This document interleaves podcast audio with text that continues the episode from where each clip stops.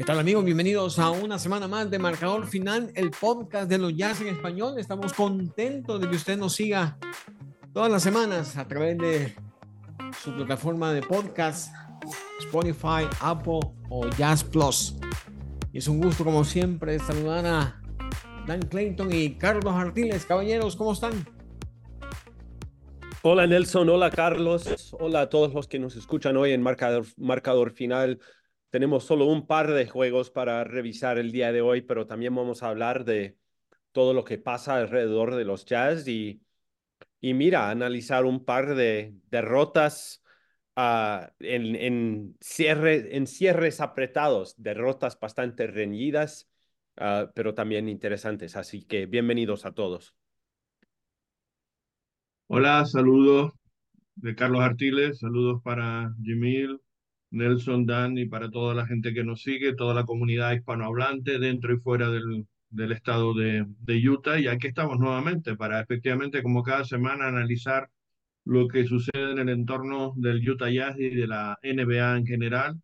Y hoy efectivamente tenemos dos partidos, dos partidos interesantes, dos derrotas, pero que no hace, digamos, que, que tengamos una visión positiva de lo que ha estado haciendo este equipo, porque han sido derrotas muy ajustadas eh, y muy interesantes para analizar por otra parte, eh, pero hay que hablar también, que me imagino que lo haremos eh, a lo largo de, de nuestro espacio, de nuestro podcast de marcador final del mercado, porque está caliente, estamos a menos de, de tres semanas, dos semanas y pico para que se cierre y se está hablando muchísimo, lógicamente, del equipo que está, uno de los equipos que está más en forma en la liga, que es el Jazz, a pesar de estas dos últimas derrotas. Y todo indica, caballero, de que básicamente los Jazz le han dado las llaves del auto al equipo contrario y se han sentado en el asiento del pasajero. Ya, yeah, y ese fue el problema en, en, las dos derrotas, tanto en casa ante OKC como en, en Houston el día sábado. Es el hecho de que se encontraron 19 puntos atrás ante la visita de los Thunder y 17 puntos atrás allá en Texas. Y, está claro que eso es un problema y que los Jazz tienen que averiguar cómo, cómo ser el equipo que, que da el, el, primer, el, el primer empujón, el primer ataque.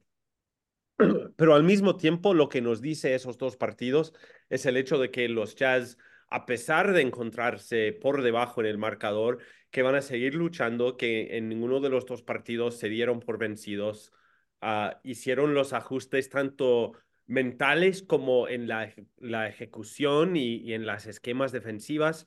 Uh, ante Houston hicieron ajustes en personal también porque cambiaron la, rotación para, para encajar a ciertos jugadores, ciertos, uh, ciertos componentes defensivos para tratar de, de, parar un poco a Shengun y a otras cosas que estaban funcionando para, para Houston. Y, y para mí es una seña positiva a pesar de que las, las uh, desventajas tempranas son una, una seña preocupante. Me, me gusta que en, en, dos ocasiones hayan podido superar ese déficit y, y hayan podido encontrar una manera de competir en el juego. Exacto, la parte positiva, digamos, eh, es efectivamente eso, que se reaccionó a un mal inicio en esos dos últimos partidos, que se lastró, lógicamente, con esos diferencias que comentaba Dan de, de 19 y 17 puntos, arrancando en esa primera parte del, del, encuentro, en ese primer cuarto sobre todo.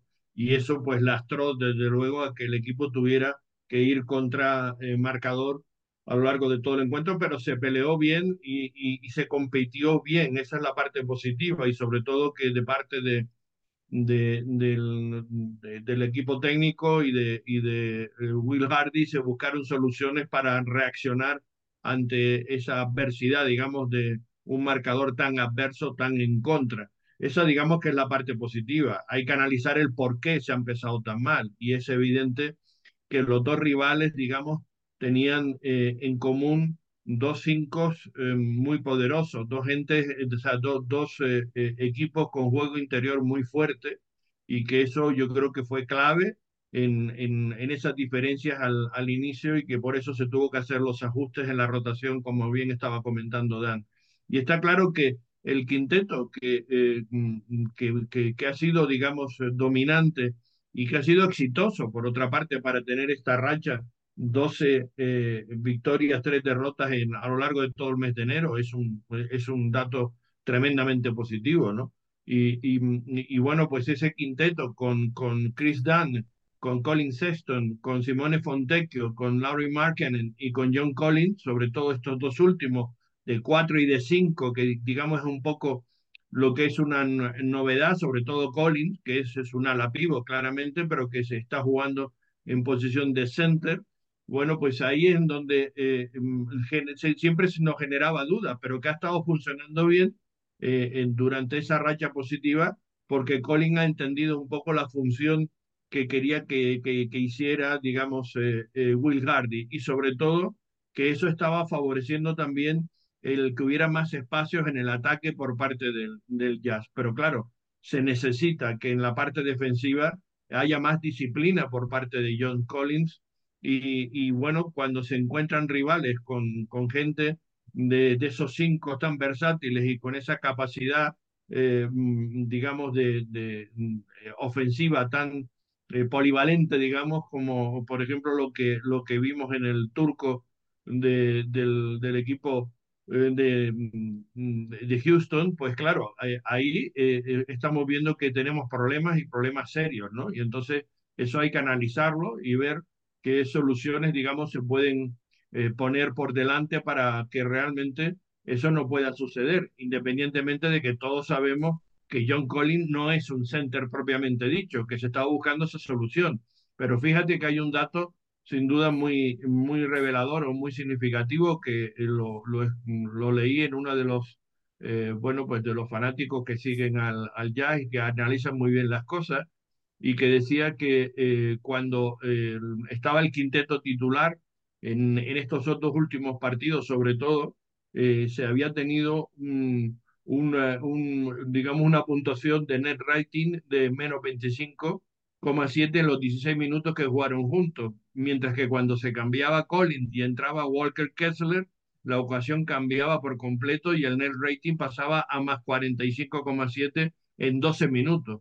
Es decir, la, era una diferencia notable de, de, de bueno, de, de, tener un partido perdido a tener un partido ganado. Y eso fue lo que también marcó la diferencia y por qué se llegó tan igualado al final en esos dos encuentros. Y luego hay que mencionarlo, no se ve desesperación en el equipo, pese a que la zanja de 19 o la zanja de 17 puntos es profunda. Para el caso ante el partido de, de los Jazz ante Oklahoma, quedaban menos de cuatro minutos para que terminara el primer periodo y ahí estaban ya los 19 puntos de ventaja de OKC. En el caso ante Houston, estábamos hablando de que quedaban menos de 5, 4 10 para ser exactos, cuando ya se tenía la, la zanja de 17 puntos. Pero en ambos casos, uno en el primer periodo, otro en el segundo periodo, lo que vimos en la segunda parte fue una total recuperación sin mostrar desesperación, Dan Clayton.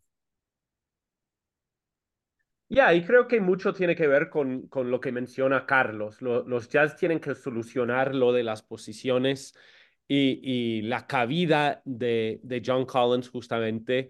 Uh, yo, yo, mira, en los últimos dos partidos no, no hay cómo debatirlo. Es eh, que el, el, efecto en la defensa cuando estuvo John Collins en, en, el, en el centro, en la posición de centro, um, no, el aporte defensivo no fue, no, no fue suficientemente bueno. Y, es por eso que se encontraron con, esos, uh, con esas desventajas. Ah, en términos de toda la temporada, en los minutos que John Collins está en la cancha y no está Olinik, ni Yurt Seven, ni Kessler. O sea, Collins está y, está jugando sin un centro tradicional. Los Jazz básicamente juegan a la par de sus oponentes. Juegan, tienen una ofensiva, un ranking ofensivo de 119,5 y un ranking defensivo de 119,2. O sea, básicamente juegan igual que sus oponentes. La cosa es que cuando Collins juega al lado de un Kessler, también pierde eh, por casi 18 puntos por cada 100 posesiones. Cuando juega al lado de Olinick, John Collins, pierden por 12. Y, creo que es ahí donde empiezas a ver que, que el, la pregunta de cómo cabe Collins eh, es interesante porque antes de que lo trajeron a Utah, yo creo que los Jazz tenían la idea de que Collins es un... En defensa tiene que ser un 4 y en la ofensiva tiene que ser un 5 por, por la combinación de sus habilidades y sus limitaciones. Y yo, yo creo que entramos en eso un poco ahora. Ahora, los Jazz también ganaron un montón de partidos con Collins en el quinteto titular. No, no, no quiero hacer demasiado hincapié en en un problema que, que muchas noches no ha sido un problema. Pero, pero yo creo que en gran parte estos malos arranques se debe al hecho de que ante centros imponentes como lo es Chet Holmgren y como lo es Alperen Shengun, como ese tipo, ante ese tipo de centro, yo, yo creo que a veces Collins nos deja un poco con los deseos. Exacto. Y, y, ahí la pregunta siguiente sería, eh, ¿por qué Will Hardy no, no, no utilizó a, a, a Omer Jurseven eh, mm, en, en, esos partidos? Es decir, cuando estaba viendo esos problemas que estábamos teniendo eh, con Collins, eh, no entiendo por qué no jugó el turco, ni, ni un, nada, ¿no? es decir, no, no, no lo utilizó en momentos que podía haber sido lo mejor eh, mm, una ayuda importante para eso que estamos hablando, ¿no? Sobre todo en el aspecto defensivo, que claramente Collins no estaba llegando, ¿no? No, no, no estaba teniendo eh, ninguna opción con esos pivos que has, que, que has reseñado. Entonces, esa, esa me genera a mí alguna eh, duda sobre, mm, no sé, el pensamiento de Hardy o el por qué no estaba utilizando a Mario Seve, porque por otra parte, cuando lo ha estado mm, eh, poniendo, cuando ha tenido minutos, yo creo que no, no ha jugado nada mal el turco. No, y eso simplemente abre la puerta a, a que nos hagamos más preguntas. ¿Estará Hardy queriendo comprobar algo? ¿Estará Hardy queriendo mandar un mensaje al front office y decirles, hey, aquí está el detalle? ¿O estará básicamente tratando de hacer ajustes con lo que tiene? Porque otro detalle que hay que mencionar también en estas dos caídas son las pérdidas de balón. ¿eh? 17 uh -huh. Pérdidas de balón ante el cuadro de Houston, 15 ante OKC. Entonces, cuando sumas estas dos, son 32 pérdidas en dos, en dos partidos. Eh, eh, volvimos a, la, a, las andadas de antes.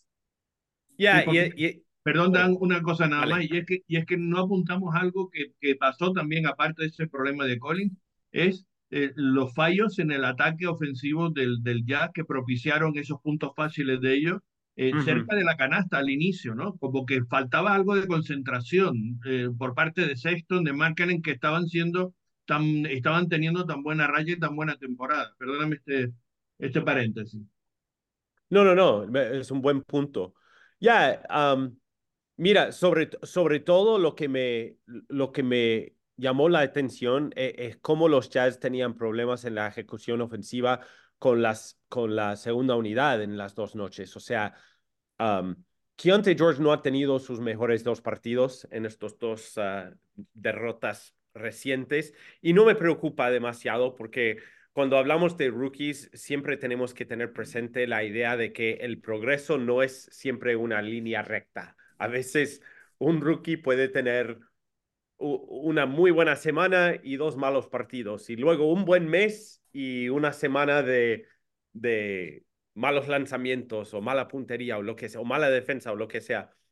Los minutos de, de George y Clarkson manejando el ataque, sobre todo en Houston, fueron, fueron minutos que, que, que, los Jazz realmente estaban jugando sin buenas ideas en, en la ofensiva, tanto así que Hardy no ocupó a George en la segunda mitad en Houston, decidió mantener a, a, uno de Clarkson y Sexton en la cancha siempre como el que manejaba y, armaba las jugadas.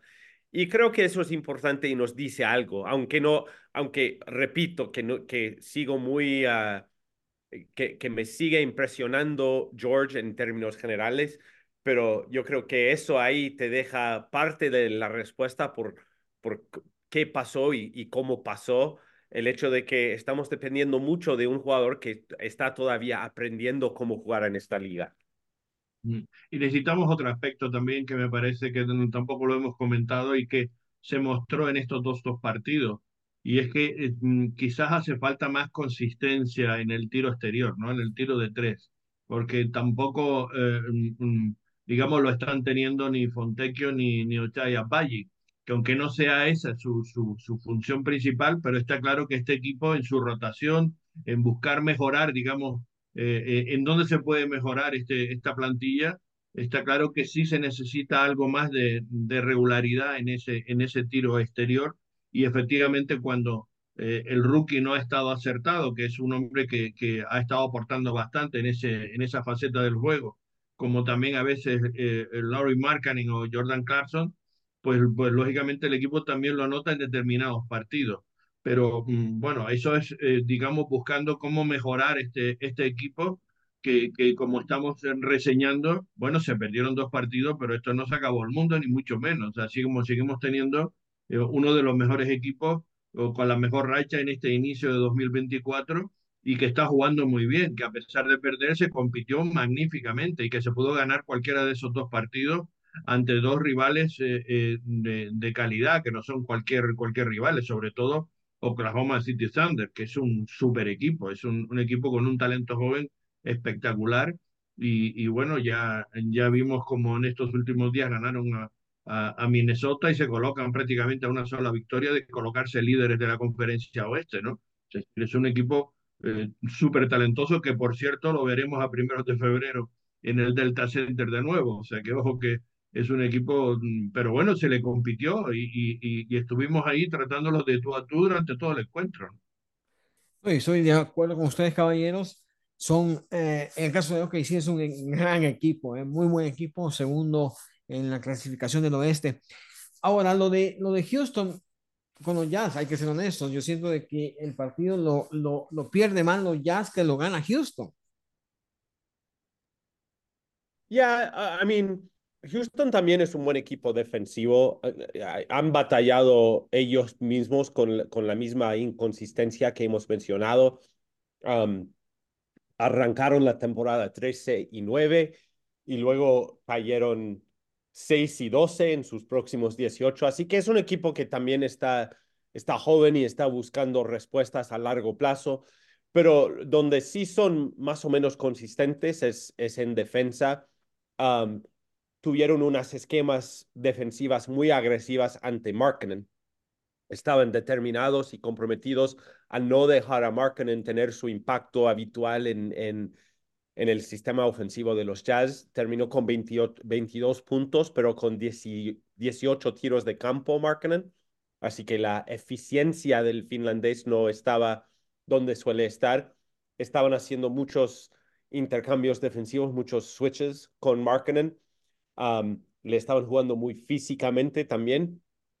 Um, y creo que tarde o temprano los Jazz reconocieron que por, por la forma en que estaban, estaban jugando ante Markkinen, sus, sus uh, ejecuciones regulares no iban a funcionar y que iban a tener que depender de Sexton y de Clarkson, dos jugadores que pueden ir a la pintura y romper la defensa ellos mismos. Um, así que sí, errores sí hubo, y los Jazz tuvieron muchas oportunidades de ganar ese partido, pero también hay que darles crédito a, a Houston, que es un buen equipo defensivo y que trajo un buen plan defensivo específicamente para los Jazz y para Lowry. Mm, estoy de acuerdo. Yo, yo también estoy de acuerdo con lo que dice Nelson, que probablemente sea más una eh, pérdida por, um, digamos, por no saber eh, eh, trabajar ese partido bien el Jazz, que, que por lo que bien que lo trabajó el Houston, pero no hay que quitarle mérito a ese trabajo defensivo de los Houston Rockets, que leyeron muy bien cómo hacerle daño a este Utah Jazz, que venía jugando formidablemente bien, y supieron defenderlo de forma muy, muy intensa y muy agresiva, porque el partido fue muy físico durante todo el encuentro, y, y, y bueno, hasta el punto que se llegó a estar con una tremenda igualdad hasta la prórroga y, y, al final, pues bueno, ellos consiguieron por un solo punto hacerse con el encuentro, pero estuvo para cualquiera, lo pudo haber ganado cualquiera y, y por tanto yo creo que tampoco hay que analizar en exceso esa derrota, sino lo que sucedió en el encuentro y lo estamos haciendo ahora en, eh, eh, de forma más detallada. Y también porque hubo actuaciones estelares, sobre todo ese pivo turco eh, Alperen Sengun, que, que, hizo un partidazo, un partidazo, uno de los mejores partidos de, yo creo que de la temporada, si no el mejor que ha hecho hasta el momento, con 37 puntos y, y, y con seis asistencias además también. Eh, en fin, es un jugador realmente eh, espectacular y es un jugador con un talento que todavía yo creo que no ha estallado en esta liga y me parece que es uno de los grandísimos jugadores que están en, en la NBA. Y, y, desde, y también hay contar con Jabari Smith, eh, que, que está ya empezando a tener, digamos, la clase que, que, que, por el que se le eligió, digamos, hace dos años como el, en, en, la tercera selección del draft, ¿no? Es un jugador que debe estar marcando una diferencia también en la liga. Y en este partido jugó especialmente bien también eh, Jabari Smith y, y, con 24 puntos fue también un jugador que, que aportó de manera, eh, digamos, muy interesante, el, eh, fundamental, sobre todo en, en, esos lanzamientos exteriores, en momentos fundamentales, 4 de 8, y que fueron claves para mantener a, a su equipo, digamos, ahí en, en, en esa pelea, digamos, por hacerse con, con la victoria. O sea que estoy de acuerdo que probablemente el Jazz ahí, um, o digamos que, por decirlo de otra manera, lo leyó mejor, eh, eh, digamos, el Houston Rockets, de cómo había que jugar ese partido que lo que lo leyó el, el Jazz, que, que, que le costó y sobre todo ese arranque que fue clave.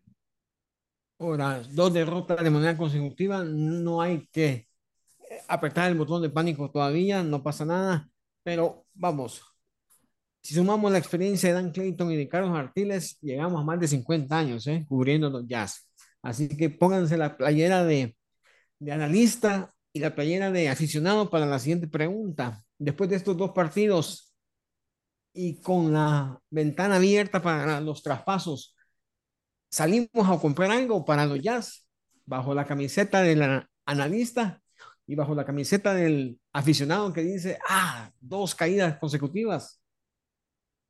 Mira, lo que, lo que no hará Justin Zanuck es hacer un traspaso en base a estos últimos dos partidos. Si, si hacen algo, será algo que, que se encaja con la visión del equipo a largo plazo y no como una reacción a, a una derrota ante los Thunder y, una y otra en, en Houston. Um, yo, yo creo que sí, yo lo hemos hablado mucho en, en este podcast y también en las transmisiones, que los Jazz tienen tanto con qué jugar en el mercado que parece bastante seguro el hecho de que algo harán. Yo, yo, sé que Carlos ha dicho lo mismo en este podcast, que, que lo más seguro es que van a hacer algún tipo de movimiento. Yo creo que hay jugadores que por su forma de jugar durante este último mes y medio, que los Jazz han estado jugando tan bien, se han hecho quizás un poco más no intocable, pero, pero menos probable que se vayan. Como por ejemplo, yo creo que Sexton está jugando como un jugador que, que se quiere quedar en Utah, que, que quiere mostrar a la gerencia que puede ser parte del futuro al lado de Markkinen, al lado de Keontae George, al lado de Walker Kessler. Um, hay otros jugadores que por su estado de, de contrato eh, que los Jazz tienen que escuchar ofertas, tienen que, tienen que estar ahí escuchando. Um, y hay un rumor bastante persistente, un, un, rumor que hemos escuchado mucho, que es que los Knicks quieren traer a Clarkson. El, el paquete o la oferta a lo mejor sería algo como Evan Fournier, que tiene un contrato que se vence este año, Quentin Grimes, un, un alero joven que ha interesado a los Jazz en otras etapas y algún tipo de compensación en el draft, ya sea una, un pick de primera ronda o dos de segunda ronda o algo así.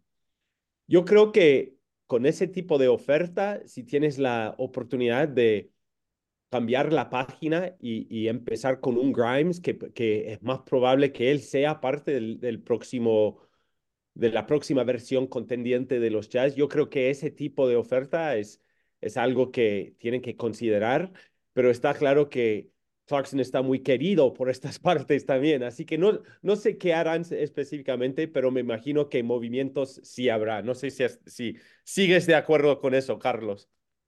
Sí, totalmente, totalmente de acuerdo. Eh, eh, hay, que, hay que decir dos cosas, digamos, rápidamente en torno a cómo está el mercado y la situación del jazz en el mercado. Lo primero que hay que decir para despejar cualquier duda, si la había, que yo creo que ya no la hay, pero por si acaso, eh, ya se confirma, digamos, del front office en toda la fuente que Laurin Markkanen eh, y el Jazz van a, negociar un contrato um, de máximo. Es decir, está claro que, que se queda en el Jazz y va a ser el referente, digamos, o el jugador franquicia por el que se va a construir todo el nuevo proyecto, sobre el que ya se está construyendo el nuevo proyecto con todos esos nombres que Dan mencionaba que mm, hay que darlos por seguro. Me refiero eh, eh, mm, lógicamente a, John T. George, eh, estamos refiriéndonos, en fin, a, todos esos jugadores que de alguna manera pueden confirmarlo. Ahí se puede incluir a Sexton. Pues yo creo que sí, por cómo está jugando y como él está dando, dando a entender, yo creo que va a formar parte del futuro. Sería una locura el, el, el vender a Sexton. Ahora, em, estoy seguro también que por parte del front office están, digamos, en, en, en actitud pasiva, en, el sentido de decir, estamos escuchando y a ver qué ofrece el mercado y ahí estamos dispuestos a negociar, depende de qué es lo que nos puede interesar o no. Y ahí sí es posible que pueda estar, hasta Sexton, digamos, podía estar. Marcanen está fuera de mercado clarísimamente y ahí no, no hay ninguna duda que, que, que, que, digamos que no hay opción para poder estar hablando de cualquier otra cosa con él, ¿no? Eh, está claro que ahí no, no, no se puede estar hablando de, de, nada porque lógicamente no es un jugador que vaya a estar en, en esa línea de, de, posibilidades, pero que sí eh, puede eh, Sexton estar ahí, dependiendo de qué pueden ofrecer, bueno, puede ser. Ahora lo que se rumorea es que Talen Horton Tucker está fuera de la rotación y evidentemente van a escuchar ofertas por él o van a ver cómo lo pueden encajar en un en un acuerdo, digamos, de intercambio con más jugadores. Kelly Olynyk, por su condición, por su situación del contrato que ya se vence, eh, eh, eh, tienen que buscarle una, un rendimiento que le pueda satisfacer al equipo y sacar algún rendimiento, sobre todo si eh, le puede interesar moverse, si es un contendiente el que aspira a tenerlo, y ahí hay varios nombres, ya lo hemos comentado, los Celtics, incluso se ha hablado de Lakers, se ha hablado incluso de los, de los Miami Heat, en fin, hay algunos posibles contendientes que pueden interesarle y ahí podía entrar o no Jordan Clarkson, también es otra opción que, que lógicamente por el tipo de contrato que tiene y por su situación podría estar escuchando alguna, alguna oferta. Esas son las opciones que creo yo que, que, pueden estar abiertas, pero insisto, en estos momentos, y no por las dos derrotas que, que hemos estado hablando, porque el equipo ya ha mostrado que está en posibilidades de poder alcanzar play-in y quizás incluso algo más y se, se, mantiene una racha, digamos, positiva y regular y no hay muchos cambios, muchas modificaciones en, la, en el plantel, yo creo que el front office no tiene ninguna prisa ahora mismo. Podía haber estado, si la racha hubiera sido muy negativa, como vimos en, en noviembre, a lo mejor de estar ellos más activos que pasivos, pero ahora mismo yo creo que la actitud de, de Danny Ainge y de Sanic es más una actitud, digamos, de, de escuchar, de, de, pasiva, de ver qué, qué ofrecen por jugadores que lo están haciendo muy bien en uno de los equipos que mejor está jugando y por tanto pues tienen un, se han revalorizado digamos esos jugadores no los que tienen el plantel. Bueno lo hemos mencionado de acuerdo. Sí se trata de marketing ni llames. Bueno lo, lo, hemos mencionado muchas veces amigos acerca de lo de Albañi y su aporte. Tal vez no numérico en las estadísticas pero qué partido en Albañi defensivo ante Houston ya, Abaji es, es un jugador que muchas veces no, no salta de la, de la hoja de estadísticas, pero siempre es el encargado de, de, la, de los duelos más complicados en defensa, en, en, en los perimetrales del oponente. Uh, él y Chris Dunn han sido tan importantes últimamente, especialmente durante esa remontada de los Jazz en Houston había dos o tres veces que parecía que Houston iba a tener la canasta más fácil de la noche en transición y se meten Dunn y Apache y, y le, les cierran el camino y, y protegen la copa y, es así que los Jazz pudieron a volver a estar empatados y de hecho volver a tener ventaja después de estar 17 puntos abajo. Yo, yo creo que para mí lo de Abaji es parte del argumento de por qué harías un traspaso con, por ejemplo, con Clarkson. Yo creo que tienen que crear más oportunidades para Abaji. Ya lo vimos el, el año pasado, porque a lo largo de, de la última temporada le iban dando más responsabilidades, más oportunidades, más uh, cargo dentro de la ofensiva. Ya, exacto. No solo minutos, sino a veces le decían, ok, ahora te vamos a usar como, como los uh, Spurs usaban a Danny Green o como, o como muchos equipos usaron a Kyle Korver. O sea, como una amenaza lejos del balón que en esquina está circulando y, y que siempre lo estamos trayendo por cortinas y ya en la, en la esquina a veces, pero también un movement shooter, que, que es un, una tarea un poco distinta. Y creo que cada vez que le dieron más, más responsabilidad, él respondió. Pero ahora con la rotación, la rotación que tienen, hay nueve jugadores que están teniendo más minutos que Abaji. Y, y para mí es una lástima. O sea, no es una... lo entiendo. Entiendo por qué está teniendo tan pocos minutos por el talento que está enfrente de él, pero esa es una razón por la que yo miraría si existe algún traspaso que me, que me permitiera aclarar espacio en el, en el depth chart para, para dar más minutos a Baji.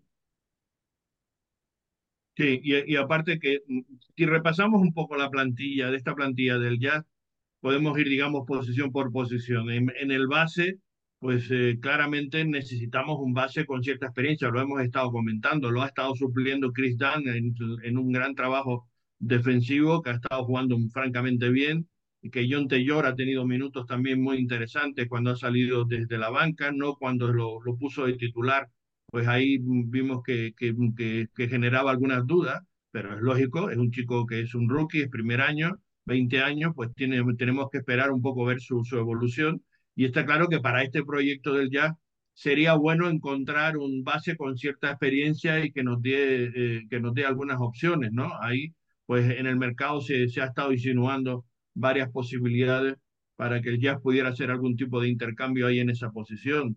Como escolta, pues tenemos lógicamente, eh, bueno, perdón, se me voy a decir a Jason Preston, que, que, es un jugador interesante, que me gustaría verlo en algunos minutos porque creo que es un, jugador que quizás nos pueda sorprender y lo tienen ahí, bueno, pues en la, en la rotación todavía no lo hemos visto jugar ningún minuto.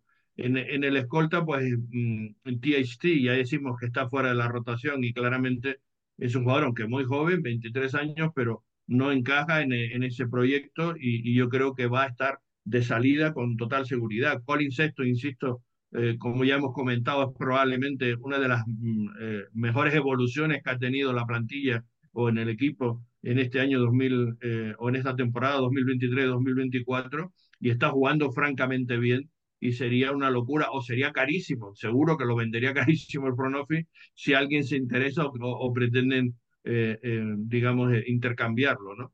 Después ya lo de Abayi ya lo, lo, lo, ha comentado muy bien Dan y, y, después en la posición de alero pues habría que decir opción de tres que ahí eh, Simone Fontecchio pues también ha tenido una evolución muy positiva. Lo mismo podemos decir de, mm, de jugador, digamos, mm, que puede poquito a poco estar dando momentos brillantes y momentos no tan brillantes, que puede ser el caso de, de, de John Collins, que es un jugador que, eh, bueno, pues que ahora lo estamos utilizando de center, pero que en teoría es un ala como decía Dan, eh, se le trajo un poco para que la función, digamos, eh, eh, más eh, defensiva fuera de un, de un carácter y la ofensiva fuera de otra, ¿no? De cuatro o de cinco, pero al final estamos viendo que ha tenido momentos brillantes cuando ha habido consistencia de ese quinteto titular, ha funcionado muy bien, pero en estos últimos dos partidos pues ha dejado algo más que desear, sobre todo en ese aspecto de cerrar rebotes en la parte, digamos, más eh, eh, defensiva, y ahí sí puede caber alguna opción digamos, de plantearse algo. Lo que pasa es que es un jugador con, un, con una ficha muy alta. De hecho, es la, eh, eh, es la más alta de todo el plantel en estos momentos, con, con más de 25 millones de dólares por, por temporada. Lo de Lauro Marcan está claro que es el jugador franquicia Mm, Tyler Hendrick, veremos a ver qué, qué, es lo que pasa con él. Es primer año, rookie, ha tenido pocos minutos. Eso puede significar también que en alguna salida o rotación se le pueda facilitar el que pueda empezar a encajar en la rotación del equipo. Nos gustaría verlo más. Cuando ha estado, pues yo creo que ha aportado cosas interesantes, sobre, sobre todo en el aspecto defensivo. Y arriba de todo, bueno, Lucas Samanik, bueno, lo hemos fichado, pero a mí no me termina de convencer, sinceramente, no termino de verlo, aunque a Will Hardy sí le gusta el esloveno. Pero en fin, habrá que esperar a ver a que tenga eh, más minutos. Y, y, en, y en los pibos, pues lo de Olini, ya sabemos lo que hay, es un jugador contrastado, que, que, aporta muchísimas cosas muy, muy positivo, pero es un jugador que tiene ya el contrato para finalizar y probablemente sea eh, eh, una pieza de intercambio porque sería muy codiciado y de hecho sabemos que en el mercado está codiciado por, por equipos importantes como antes reseñamos. Kessler es parte del proyecto de futuro, no, no hay duda al respecto. Y después Yusebe, yo creo que no se le ha sacado todo el rendimiento que podía dar, en mi opinión. Esa es la situación para mí de la plantilla que tenemos y cómo están las cosas ahora. Identificamos marcador final, el podcast de los Jazz en español. Y ahora un par de preguntas, hablar acerca del Haka Kessler que se está queriendo poner de moda y hablar de la, de la agenda o el calendario de los Jazz y estos partidos que nos quedan pendientes de esta gira. Adelante, Dan. Ya, y, Kessler de hecho ha dicho que, que a él le gusta el desafío de cuando los, los, los, oponentes le cometen faltas para tratar de ponerlo en la línea y, y no dejar que los Jazz ejecuten la, la jugada.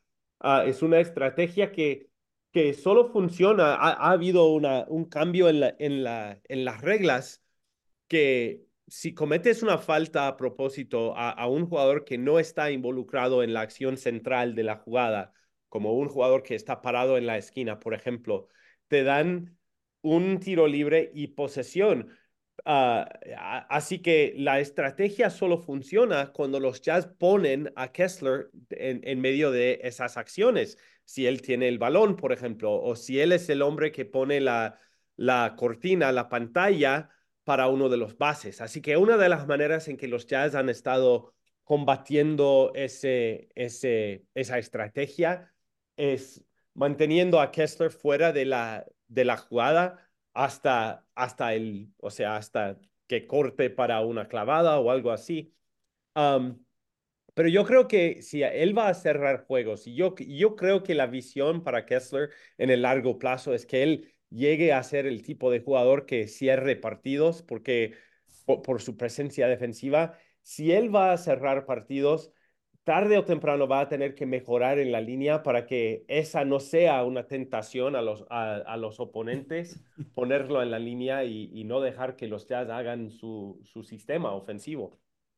Mm, eso fíjate que, se, que, que, lo hizo sobre todo, lo vimos en el partido contra Oklahoma City Thunder, que como decimos lo vamos a tener ahora en febrero, o sea que es posible que a lo mejor si el partido es muy apretado llegamos a un clutch muy, muy de, de, de, pocos puntos arriba o abajo, lo, lo, volveremos a ver o intentar por lo menos eh, verlo. Y efectivamente, eh, Keller lo toma como un desafío y, y él está diciendo que, bueno, que eh, ojalá se lo hagan porque eso lo va a motivar más a él para mejorar en el, en el tiro de la zona de, de castigo. Efectivamente, esto es un, un tema del hat eh, a Shaq que se puso de moda cuando Shaquille O'Neal porque era un, pésimo tirando eh, tiros libres y, y, entonces después se puso de moda un poco en la liga y por eso salió esa normativa que estaba comentando Dan, eh, que, que un poco eh, buscó el que no se, no, no se utilizara, digamos, con tanta frecuencia esa, esa situación, ¿no? sino que, se, que, que fuera, digamos, muy específica y castigar un poco ese juego que, un, que parece un poquito antideportivo, ¿no? pero como aparte de, de, de utilizar las reglas del, del básquet y, y, buscarle por ahí soluciones a, problemas que puedas tener en un momento dado, sobre todo cuando se está queriendo ganar un, un, un partido. Pero bueno, yo creo que eso, eh, eh, como digo, pues va a motivarlo y, y, que él tiene todavía pues muchas posibilidades de mejorar en ese aspecto y estoy seguro que lo, que lo va a ir haciendo.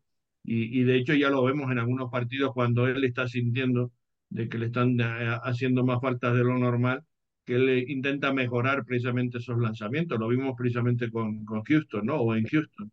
Y esto es algo que probablemente lo, lo mejore. Sobre el tema del calendario, bueno, queda una situación eh, eh, ahora mm, difícil, eh, pero mm, bueno, que yo creo que el equipo está jugando muy bien.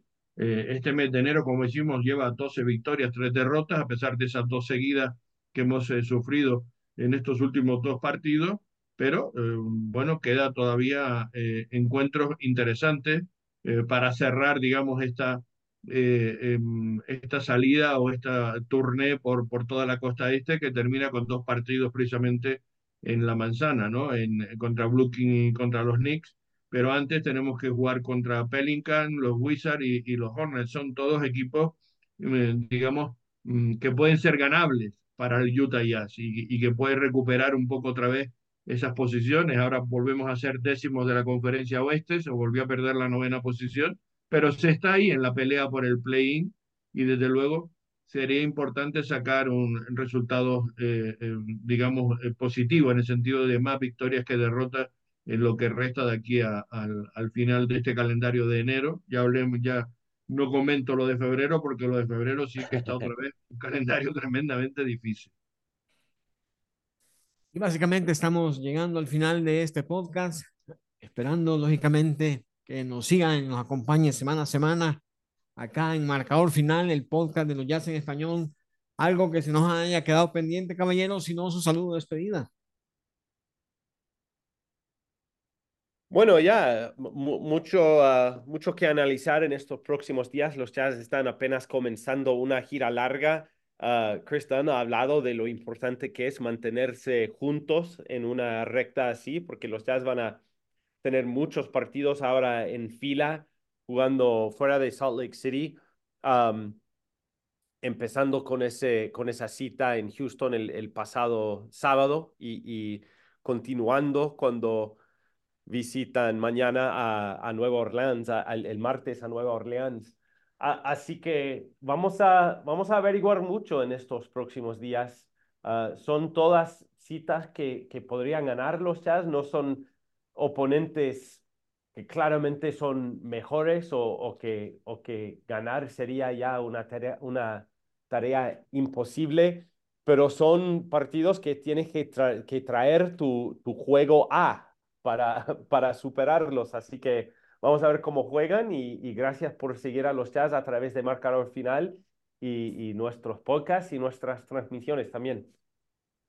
Sí, de martes a martes prácticamente, de, de, de, martes 23 a martes 30 son cinco partidos en, en, en esa semana y, y, yo me conformaría con un 3-2, es decir, con tres victorias y dos derrotas sería una, un, un buen cierre, digamos, de, de, este mes de enero brillante, habría que decir, por parte de, del Jazz y creo que es posible que lo puedan conseguir y, y esperemos que, que, así sea. Gracias a todos por escucharnos, recordarles una vez más que corran la voz, que toda la comunidad latina, hispanohablante, de dentro y fuera del estado de Utah, pues que nos sigan, que sabemos que estamos aquí analizando cada semana lo que sucede con el Utah Jazz y con la Liga NBA en, en español. Y ya saben que también están las retransmisiones a través de la emisora oficial, que es Latino 106.3 FM, si nos oyen en, dentro del estado de Utah, y si no, pues ya saben que también por el SJP, el segundo canal en español, en las retransmisiones que se hacen eh, por televisión del, del Utah ya. Ahí estaremos y ahí seguiremos acompañándole. Gracias a todos y saludos de Carlos Arquil. Gracias, caballeros. Como siempre, un gusto hablar con ustedes semana a semana en eso que es marcador final. A ver cuándo salimos con el Jaca Clayton o el Jaca Carlos. Dale, dale. Yo invito la, el desafío. que la pasen bien. Un abrazo.